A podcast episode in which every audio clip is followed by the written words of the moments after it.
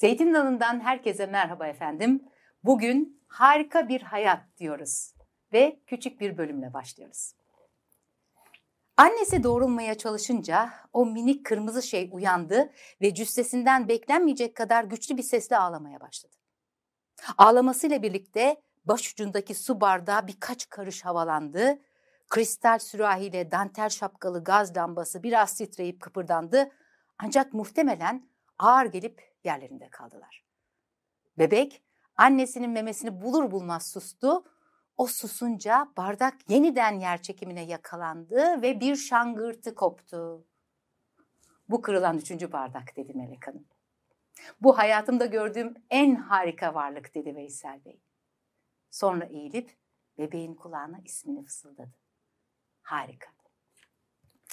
Evet, bugün harika bir hayat diyoruz ve sevgili arkadaşım Hikmet Hükmenoğlu bizlerle Zeytin Dalı'na hoş geldin. Hoş bulduk Müge.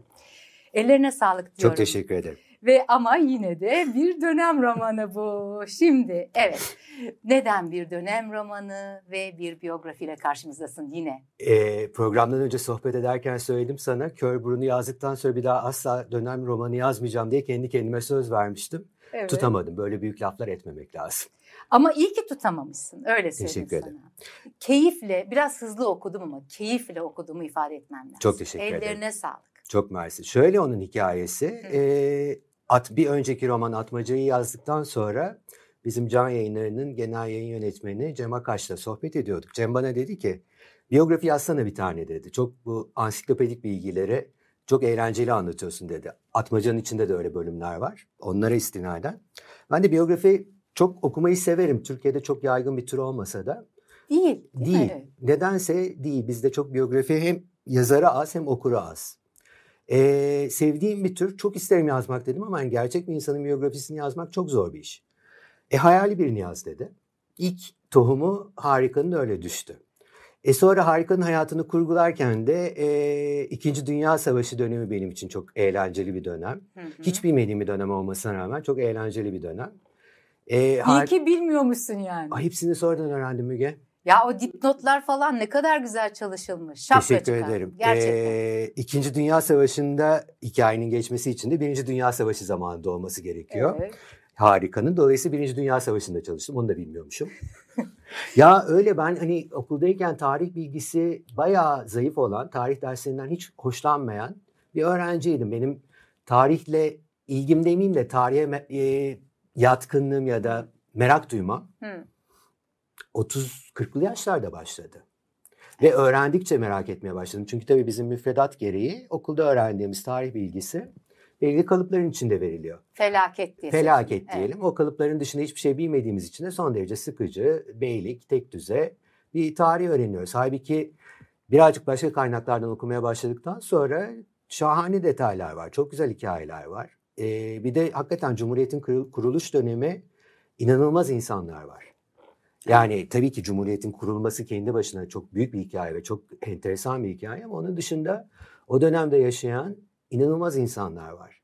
Dolayısıyla hani e, kendi kendime söz vermeme rağmen balıklama atladım o dönemin içine. Ya bu İstanbul'un işgalinden başlıyorsun. Evet. 60'lara kadar neredeyse getiriyorsun. 50'lerin sonuna kadar evet, evet, evet. geliyor. Ee, ve e, onu getirirken de hakikaten o dilden hiç taviz vermeden, edebi dilden e, bizi bambaşka bir ortamın içerisine sürüklüyorsun. Şimdi ben hemen şunu soracağım tabii. Yani değişen ve değişmeyenler nedir? Hani bu kadar çalışmışsın madem.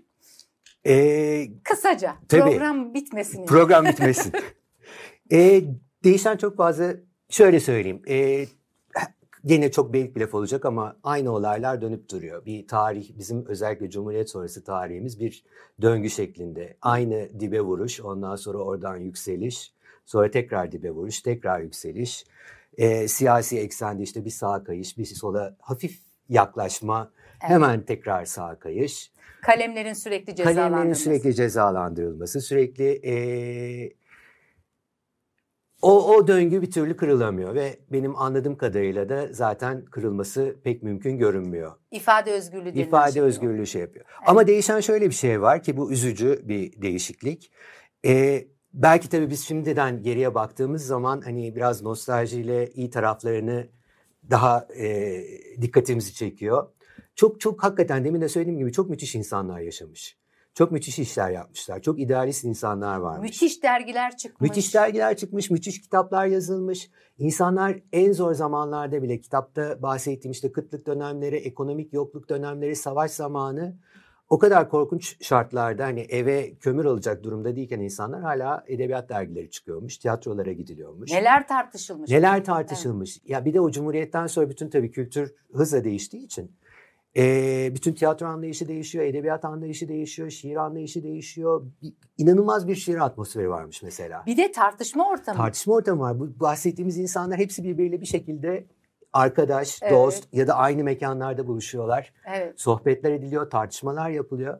E tabii daha nüfus az, insanlar daha az. E, bizim tabii şimdi bir sosyal medya falan. Tek, yani bizim artık bir araya gelip sohbet etmemiz değil, hani sosyal medya üzerinden sohbet etme imkanımız bile zorlaştı. Kesin. Çünkü kavga gürültüden Kesin. öyle şeylere fırsat kalmıyor ama insan tabii onlara böyle imreniyor. O eski Beyoğlu'ndaki kafelerde. Okurken çok imrendim biliyor ben musun? yani. Yani şöyle bir pastanede oturup. Güzel olur. Sohbet etmek.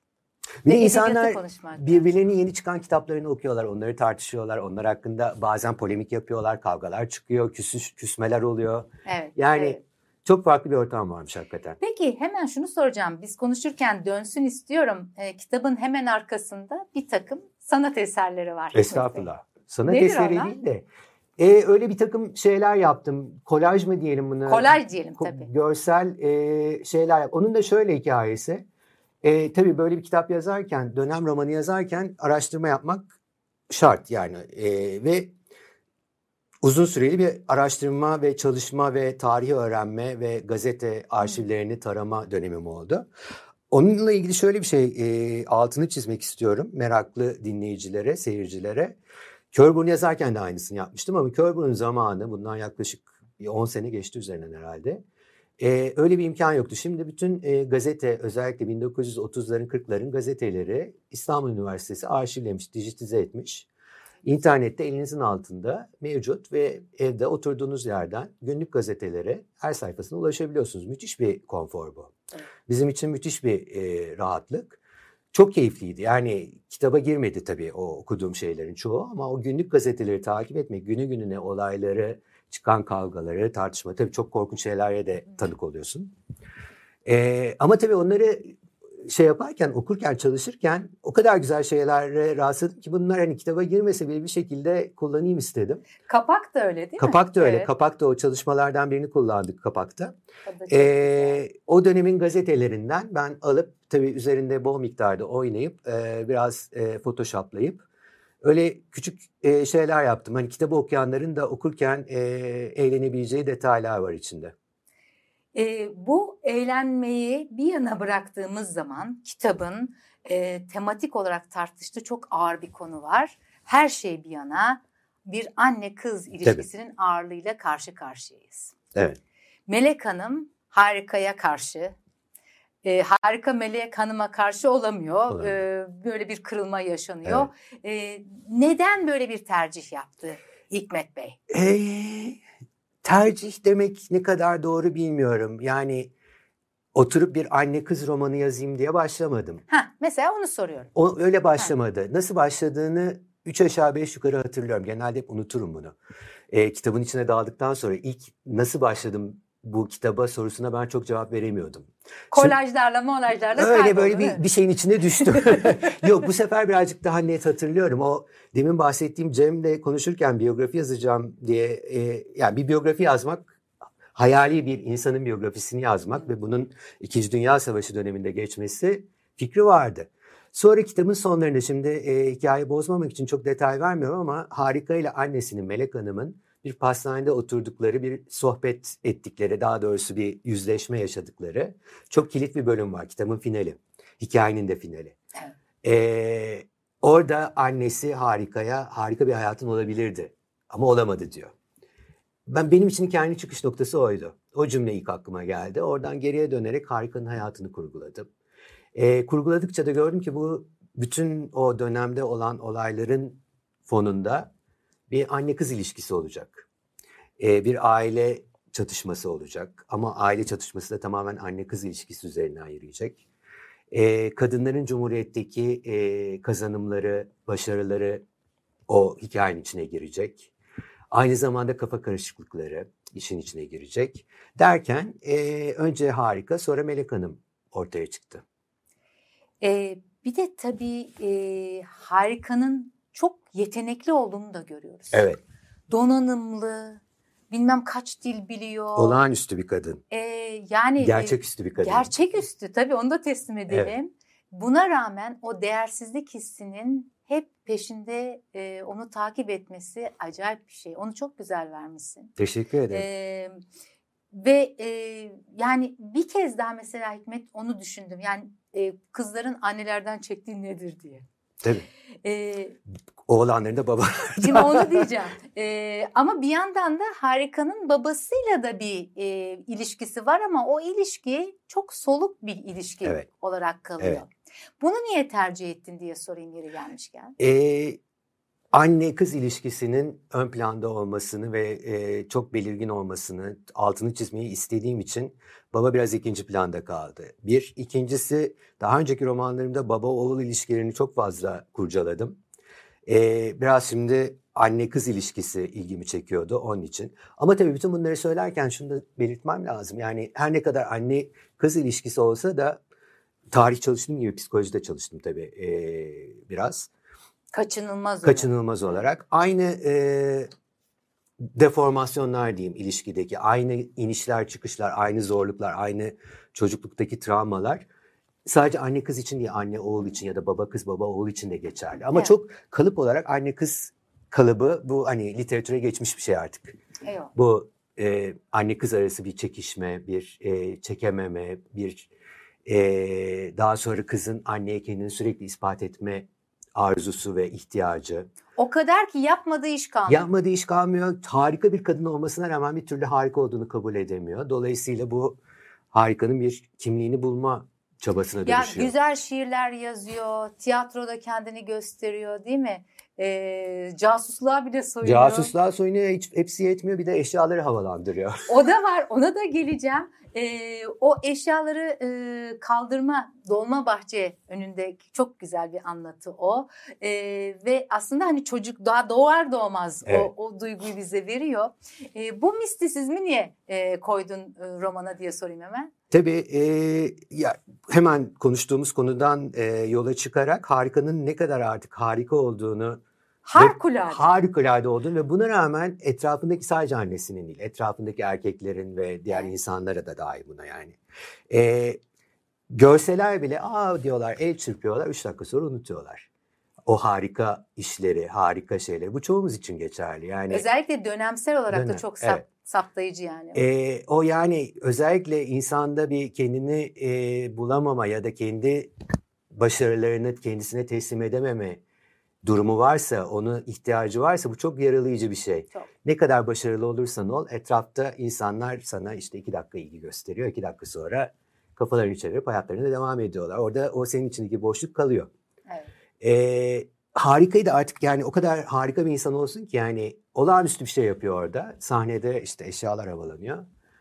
Ona rağmen alkışlıyorlar tabii yani. Çok evet, beğeniyorlar. Evet, Gazetelere evet. çıkıyor evet. ama iki gün sonra geçiyor. Bizim hayatımızda biraz öyle değil mi? Kesinlikle. roman yazarken. Kesinlikle öyle. Fakat bize bir umut ışığı yakıyorsun hemen kitabın başında. Bir anekdotun var diyorsun ki bazıları için kendilik algısı doğumda kazanılmış bir hak gibidir. Tıpkı içinde oturdukları ev gibi kendilerine miras kaldığını düşünürler. Bazı insanlar ise o evi yakıp yıktıktan sonra kendilerine ait yeni topraklar bulup her şeye sıfırdan başlamak derdindedirler. Harika buraya harikulade uyuyor. Evet harika o evi yakan karakterlerden evet, biri. Evet, evet. Ee, zaten onun için roman kahramanı oluyor. Ee, göze aldığı için. Göze mi? aldığı için ve o yolculuğun sonunda başladığı yerden farklı bir noktaya varabildiği için. Evet. Ee, ama harikanın tabii şöyle bir şansı var. Etrafında e, onu yaralayan ya da onun önünü tıkayan insanlar olduğu kadar çok fazla önünü açan insanlar da var. Bulunduğu çevre de tabii evet. ona çok yol gösteriyor. E, fırsatlarla dolu bir dönem evet. ama e, hepsinin ötesinde ona yol gösteren, onun ufkunu açan ve onu özgürleştiren insanlar var hayatında. Bak bunu not aldım. Fırsatlarla dolu bir dönem. Yani dönem romanı yazılmış ve fırsatlarla dolu bir dönem seçildi diye bir kez daha altını çiziyorum. Öyle ama öyle, yani. Öyle ama yani şimdi nereye geleceğim biliyor musun? Sayısız şahsiyet var burada. Evet. Tabii Suat Derviş'te hemen ben yakalandım Tabii. orada. Ama daha neler var neler. Ee, bunlar e, aynı masada oturuyorlar, tabii. sohbetler, e, o biçim ve e, bundan tabii harika da faydalanıyor. faydalanıyor. Biraz tedirgin oldum Müge onları yazarken çünkü hani hayali bir kurgu yani kurgunun içine gerçek insanları sokmak riskli çok, bir iş, zor risk, bir iş. Risk tabii. Ee, ve hani çok saygıda kusur etmemek gerekiyor. Çok e, önemli insanları anlatırken her ne kadar kurgu yazıyor sonuçta roman üzerinde kapağında roman yazıyor. Hiç kimsenin bunu tamamen gerçek diye okumaması gerekiyor zaten. Yani bir fizikçi bir gibi yazmış olduğunu evet. ortaya çıkıyor. Ama her ne kadar öyle olsa da yani isim veriyoruz. İçinde Suat Derviş bir karakter olarak, bir kahraman olarak ya da yan, yan kahraman olarak hikayenin içine girdiği zaman e, çok fazla gerçeklerden uzaklaşmamak gerekiyor diye düşünüyorum. Benim hani tercihim evet. o. Evet. E, dolayısıyla onları da çok iyi çalışmak gerekiyordu. Şeye dikkat ettim. E, on, kendi ağzımdan bir takım laflar uydurup onlara mal etmemek gerektiğini düşündüm. Onun için de çalıştım. Onun için de çalıştım. E, onu yapmamaya çok dikkat ettim. Sağ olsun e, editörüm Mustafa da bu konuda bana çok destek oldu. O dönemi benden daha iyi biliyor. Tabii, tabii. E, o da hani benim eksiklerimi ya da hatalarımı işaret etti. O karakterler yani hikayenin içine giriyor ama olabildiğince gerçek olarak ee, giriyor. Harika özelinde sormak istiyorum. Ee, Melek Hanım var. Annesi ve Suat Derviş var. Evet. Şimdi Suat Derviş'i bir nevi mentor olarak kabul ediyor Tabii. değil mi? Suat Derviş o dönemde inanılmaz bir kadın. Tam böyle bir e, süperstar. E, çok İyi başarılı, çok genç. E, sayısız sevgilisi var. O açıdan zaten ilgi çekiyor ama bir yandan işinde çok başarılı. Bir de o zamanlar gazetecilik e, daha Cumhuriyet'ten önce başlıyor hmm, bu. E, gazetecilik kadınların e, girdiği bir meslek değil kadınların kendisini gösterebildiği bir meslek değil. Buna rağmen röportajlar yapıyor, haberler yazıyor, çeşitli dergilerde yazıyor. Bir yandan da tefrika halinde romanları yayınlanmaya başlıyor. Çok dikkat çeken bir karakter. Ee, ve çok başarılı bir karakter. Özgüveni olan. Çok özgüveni evet. olan bir karakter. Bir de çok anladığımız kadarıyla, okuduğumuz kadarıyla çok ışıltılı bir karakter. Evet. Yani bulunduğu ortamda bütün dikkatleri cazibeli, cazibeli üzerine çeken bir karakter. Ee, hatta böyle ortamlarda kocasıyla, kocası da çok meşhur yazar, sporcu, birden fazla kocası olmuş. Onlara fırsat kalmıyor. O, e, çok hoş sohbet adamlar susup kalıyorlar Suat Derviş'in yanında. E şimdi Melek Hanım da kitapta e, ki annesi yani Harika'nın roman yazmaya heveslenen bir karakter ve e, maalesef yeteneği yok. Ve yazdığı romanlar beğenilmiyor. Dolayısıyla Suat Derviş'le arasında bir e, gerginlik oluyor. Daha sonra Sabiha Sertel'le de aynı şekilde bir evet. gerginlik oluyor. Evet. Ona da geliriz. Evet.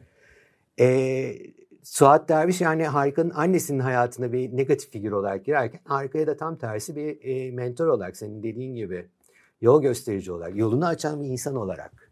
E, ilerleyen sayfalarda, ilerleyen sayfalarda da, e, gene evet. yani yetişkin olmaya yakınken karşısına, karşısına çıkıyor. Çıkıp, Birlikte iş arıyorlar. Birlikte iş arıyorlar. Evet. Çünkü e, Suat Derviş'in de o bütün e, siyasi ortamdaki e, üzerindeki baskı yüzünden işsiz kaldığı dönem. Evet. Sürekli tutuklanma riskiyle karşı karşıya olduğu dönem. Kocasının, hapse Kocasının hapiste olduğu evet, dönem. Evet.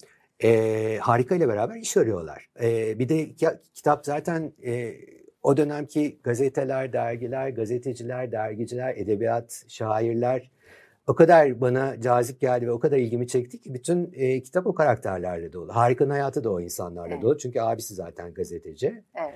Dolayısıyla evde babası gazeteci. Evet. Evlerine çıkan, giren çıkan bütün misafirler, bütün konuklar e, bu bu müthiş insanlar yani. E, kesinlikle yani her sayfada bir şahsiyetle karşılaşıyoruz. Evet. E, bir de karşımıza Selçuk'u çıkarıyoruz. Evet.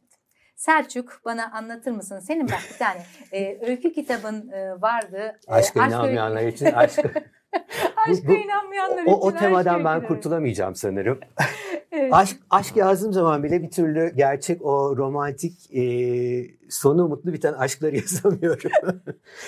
Ama zaten sonu mutlu biten o aşk hikayelerinde de o, o şeyi kullanmıştım lafı. Sonu mutlu bitseydi zaten aşk hikayesi aşk olmaz diyemez. diyemez. Evet doğru doğru doğru. Selçuk e, iyi aslında yani iyi bir karakter benim gözümde. iyi bir karakter olarak yazmaya çalıştım. Yani Selçuk e, Harika'nın hayatına giren kötü bir erkek değil. Kötü bir erkek figürü değil.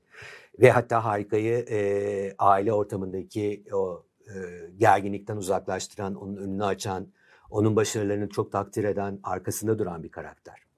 Mesleği gereği öyle. Mesleği gereği de öyle. Artı Harika'ya hayran ve Harika'yı çok seviyor gerçekten. İstihbarat. İstihbarat. Ve Harika'da çok ışık görüyor. Ee, bir yandan da onu şey yapmak istiyor tabii. Kullanmak istiyor kendi çıkarları için. Fakat e, maalesef işte e, Selçuk'un da bir takım e, eksiklikleri ve falsoları var diyelim. Çok fazla şey yapmadan. Evet. Harika'nın hayatına girdiği gibi çıkıveriyor. Ve e, çoğu aşk hikayesinde olduğu gibi e, taraflar birbirini yüzüstü bırakıyor. Ya da bir taraf diğer tarafı yüzüstü bırakıyor. Ee, Hayatına giriyor, çıkıyor, giriyor, çıkıyor. İpucu giriyor, olarak çıkıyor. söylemeyelim ama romanın finali çok güzel. Teşekkür ederim. Evet. Ee, orada zaten e, Selçuk'un e, genel ruh halinde görüyoruz. evet. ee, öyle yani o, o finali yazmasaydım bence eksik kalacaktı. Gene ben de çok fazla ipucu vermeden söyleyeyim. Ee, yani neyse çok oraya tamam, girmeyelim. Oraya girmeyelim. Harika'nın hayatındaki iki erkekten biri. Bir e, Fuat karakteri daha giriyor. Bir karakter, bir erkek karakter daha giriyor ama genelde hani şu ana kadar konuştuğum, sohbet ettiğim e, kitap kulüplerinde davetler alıyoruz, onlara katılıyoruz. Okurların, özellikle kadın okurların tercih ettiği e, aşkı Harika'nın Selçuk. Selçuk. Evet. Eyvallah. Ee, o hakikaten enteresan bir yerde duruyor çünkü. Evet. Yani adamın kimliğiyle, varoluş biçimiyle. Evet. Evet diyorsun bu aşk. Ee, ben onu biraz neye benzettim? Ee, bu e, babasıyla kurduğu ya da kuramadığı evet. değil mi? İlişkiyi evet. orada devam ettiriyor. Evet. Doğru mudur tespit? Katılıyorum. Ee, baba da çünkü iyi bir insan özünde. Çok ya onun da bir takım falsoları var. O da ailenin başına onun yüzünden türlü o da gazeteci. Şan, gazeteci, türlü evet. şanssızlıklar geliyor. E, ailenin hayatı alt üstürüyor falan ama bunlar yani hani e, Veysel Bey'in babanın kötülük olsun diye yaptığı şeyler değil. Veysel Bey iyi bir baba ve harikayı çok seviyor. Sevgisini esirgemiyor annesine, e, annesinin zıttına. E, fakat hani harikanın hayatında çok belirgin bir figürde olamıyor. Evet. Çünkü işine aşık, karısına evet. aşık. Evet. Oğluyla vakit daha kalmıyor. vakit kalmıyor. Oğluyla daha girift bir ilişkisi evet. var baba oğlu evet. ilişkisi. Harikayı ne kadar severse sevsin, ne kadar onun yanında olmak isterse istesin. Harika'nın hayatında öyle çok belirgin bir figür değil. Ama Harika hiçbir zaman için babadan nefret etmiyor. Harika'nın hayatında şöyle çok belirgin bir figür kitabın ilerleyen bölümlerinde. Ee, babasının defterlerini buluyor Harika. Veysel Bey'in gazetecilik yaparken not aldığı, sokakta evet. gördüğü insanlar, e, yazdığı yazılar, e, işte gittiği tiyatrolar, temsiller, okuduğu Hı. kitaplarla ilgili aldığı notları tuttuğu defterler var. O Sultanahmet Meydanı'nın ne güzel anlattı Teşekkür orada. ederim. O mitingler, e, kitap orada başlıyor. O defterleri buluyor harika ve o defterler aslında zaten o kitabın sonunda demin bahsettiğimiz görseller de o defterlerden alıntılar. Ben o defterleri e, kurgulamaya çalıştım. E, ve bir noktadan sonra o babası öldükten sonra o defterleri harika devam etmeye başlıyor tutmaya. O şekilde bir babasının hayatında yeri var. Yani kalemşörlüğünü oradan devam ettiriyor. Evet. Aslında babadan gelen bir Evet. mirası devam ettiriyor. Peki gelelim kız arkadaşlara. Gelin. Şimdi Gülizar var. Çok temel bir figür. Çok temel. Ee, Yael var. Yael enteresan bir figür. Evet enteresan ve tabii yani ondan sonra da e, Suat Derviş'i de işin içine Tabii. katabiliriz. Kamran Bey var ama Kamran Bey. o da arkadaşlar olarak. O da ilginç, Evet. o da ilginç bir figür hakikaten. Ee, şey soracağım yani e, bunları niye romana soktun? Bunca e, önemli figür var ama bir de kız arkadaşlığa dair bir vurgun var kitapta. Önce basit cevabı vereyim. Tamamen teknik olarak yani bir biyografi olduğu zaman anlatı bir e, birilerinin gözünden hikayeyi anlatmak gerekiyor. Çünkü Hmm. e, öbür türlü harik kitabın yazarı diyeyim, anlatıcısı, biyografiyi Anlatıcı. yazan kişi e, harikanın ağzından anlatmıyor olayları ya da harikanın evet göre evet. e, Harika'nın hayatına giren diğer insanlardan edindiği bilgiler ışığında yazıyor. Ve tabii biyografi de her tarih anlatısı olduğu gibi büyük bir kısmı kurgu. Aslında ne kadar yani hayali bir biyografi yazmasak da işin içine kurgu giriyor. Çünkü yazar da okur da bir takım gerçek bilgileri, gerçek olduğunu varsaydığımız bilgilerin yanında bütün boşlukları kendi zihninden dolduruyor. Hikayenin eksik parçalarını kendisi oluşturuyor. Dolayısıyla bu biyografiyi anlatan kişinin de e, yararlanabileceği Harika'nın hayatının sürekli içinde olan insanlar gerekiyordu. Bunun ilki Gülizar en yakın arkadaşı. Sürekli Harika'nın yanında. Başından Çocukluğundan beri. beri. Evet, Şahane bir karakter bence. Çok çok, Çok. güvenilir, sadık Sağlam, arkadaş. Sağlam, gerçekten. Ee, daha sonra aileye de giriyor. Zaten başından beri ailede gibi ama sonra aile ilişkileri de hani resmileşiyor diyelim. Yenge o. Yenge oluyor. Evet. Ee, ve hani başından sonuna kadar Harika'nın hayatına tanıklık etmiş bir karakter. Dolayısıyla işin içinde. Yani okul arkadaşı. Evet. O daha karanlık bir karakter. Ee, ben o karakterleri seviyorum. Öyle iyi mi kötü mü olduğunu bir türlü anlayamadığımız ya da içindeki karanlığı görünce çok şaşırma. İrkildiğimiz ama bir noktada da hani evet bu bunu yapabilir diyebileceğimiz. Ee, Harikanın işine yarayacak bir duruşu Evet var. çünkü Harika'nın ilk kafesini aralayan, Hı hı. ilk o evde gördüğü e, kalıpların dışına Cici çık- kızlıktan cici çıktı. kızlıktan çıkaran insan lisedeki arkadaşı Yael. Hafif karanlık bir karakter, hafif e, baş kaldıran bir karakter. Evet. evet. Baş kaldırmayı öğreniyor ondan. Kurallara itaat etmesi gerekmediğini, Hı. bazı kuralları görmezden gelebileceğini ya da bazı durumlarda baş kaldırabileceğini ilk Yael'den görüyor. Varlık vergisinin içinden de geçen bir Geçtim, yanı var. geçtik. Evet. Geçmemek mümkün değil zaten o dönemin çok çok e, korkunç ve belirgin olaylarından biri. Ama o konuya Corbyn'da çok çok ağırlık verdiğim için şimdi. evet. Evet. Bu arada Körburnu'na bizim e, Zeytin Dalı'nda seninle bir Evet. buluşmuşluğumuz var. Hakikaten izlemek isteyenler onu da izleyebilir. Çok güzel bir sohbetti. Onu çok iyi hatırlıyorum. Benim için de büyük bir keyifti seni Ee, seninle ilgili seninle bütün kitapları konuşmak keyif zaten. Ee, ol. çok bahsetti yani o konuya çok derin indiğim için bu kitapta e, o kadar fazla e, şey ayırmadım. Hikayeyi ayırmadım ama tabii mutlaka bahsetmek gerekiyor.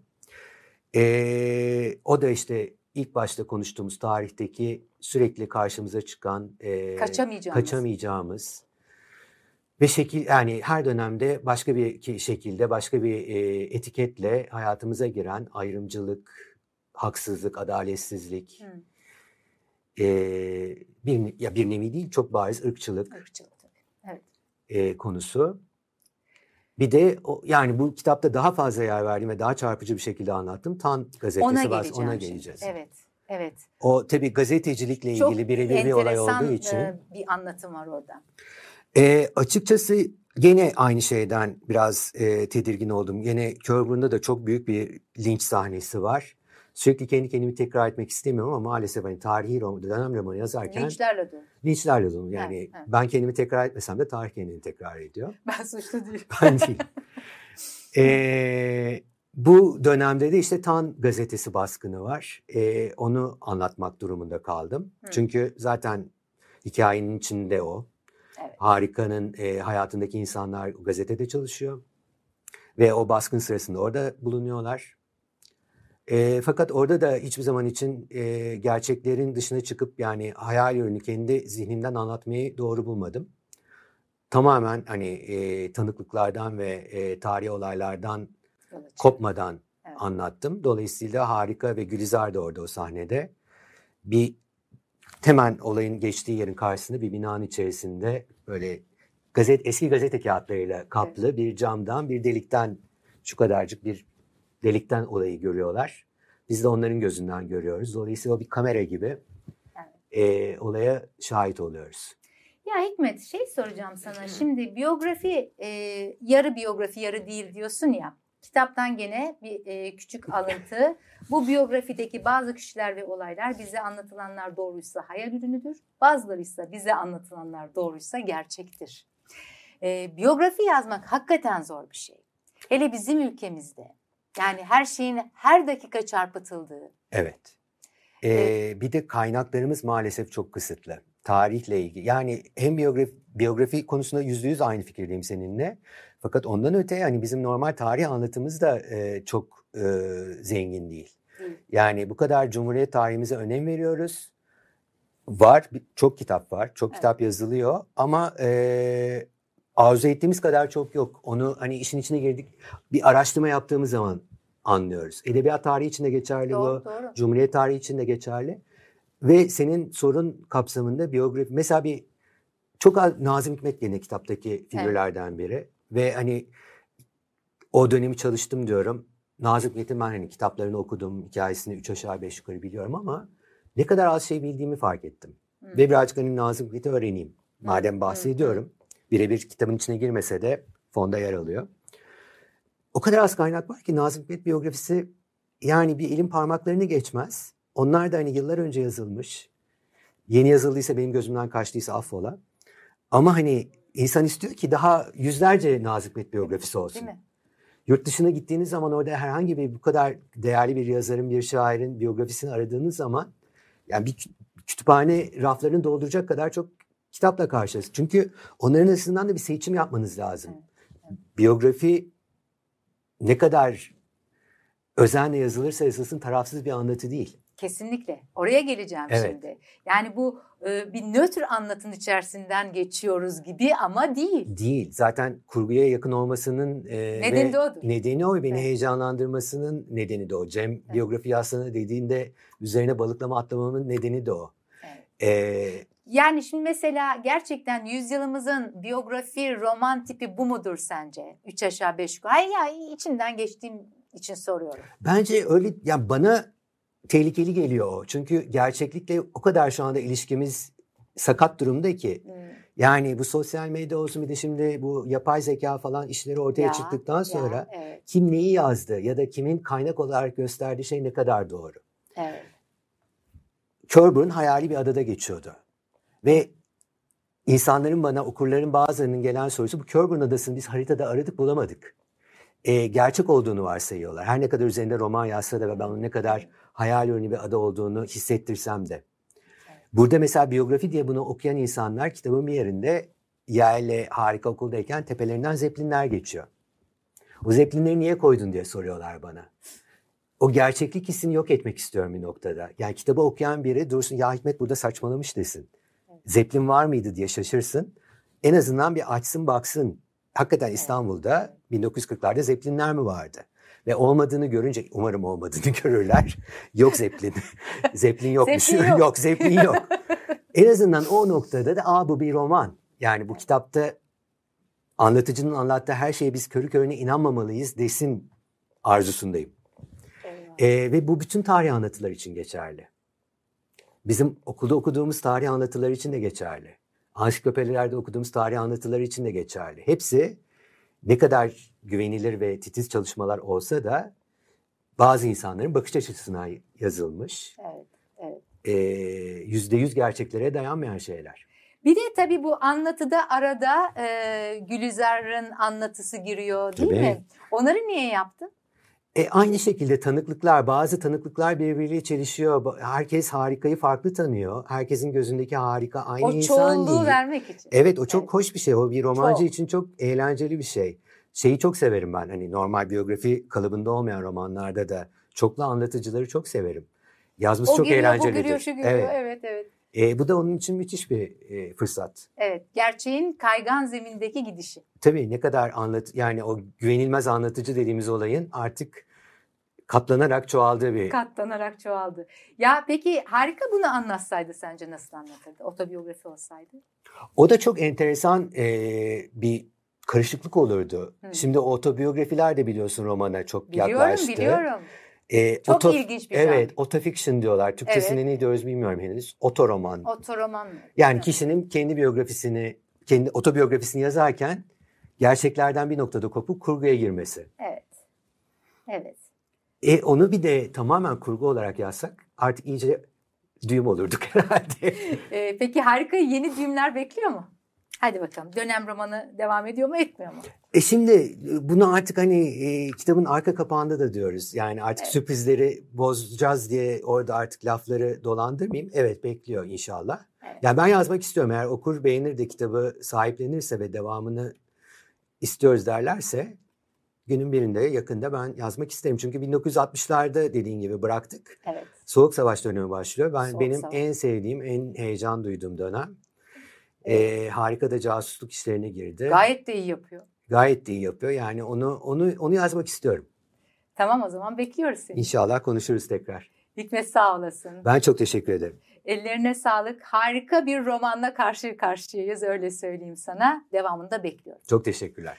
Evet bugün harika bir hayat Hikmet Hikmenoğlu sorularımızı sabırla ve e, hiçbir şekilde yana, yan yollara sapmadan e, cevapladı. E, kendisinin yeni romanında beklediğimizi söyleyelim ama önce harika bir hayatla e, bu yola e, bir bir şekilde başlayın diyorum. E, ve e, Zeytin Dalı'ndan hepinize e, sevgiler saygılar sunuyorum efendim. Hoşçakalın.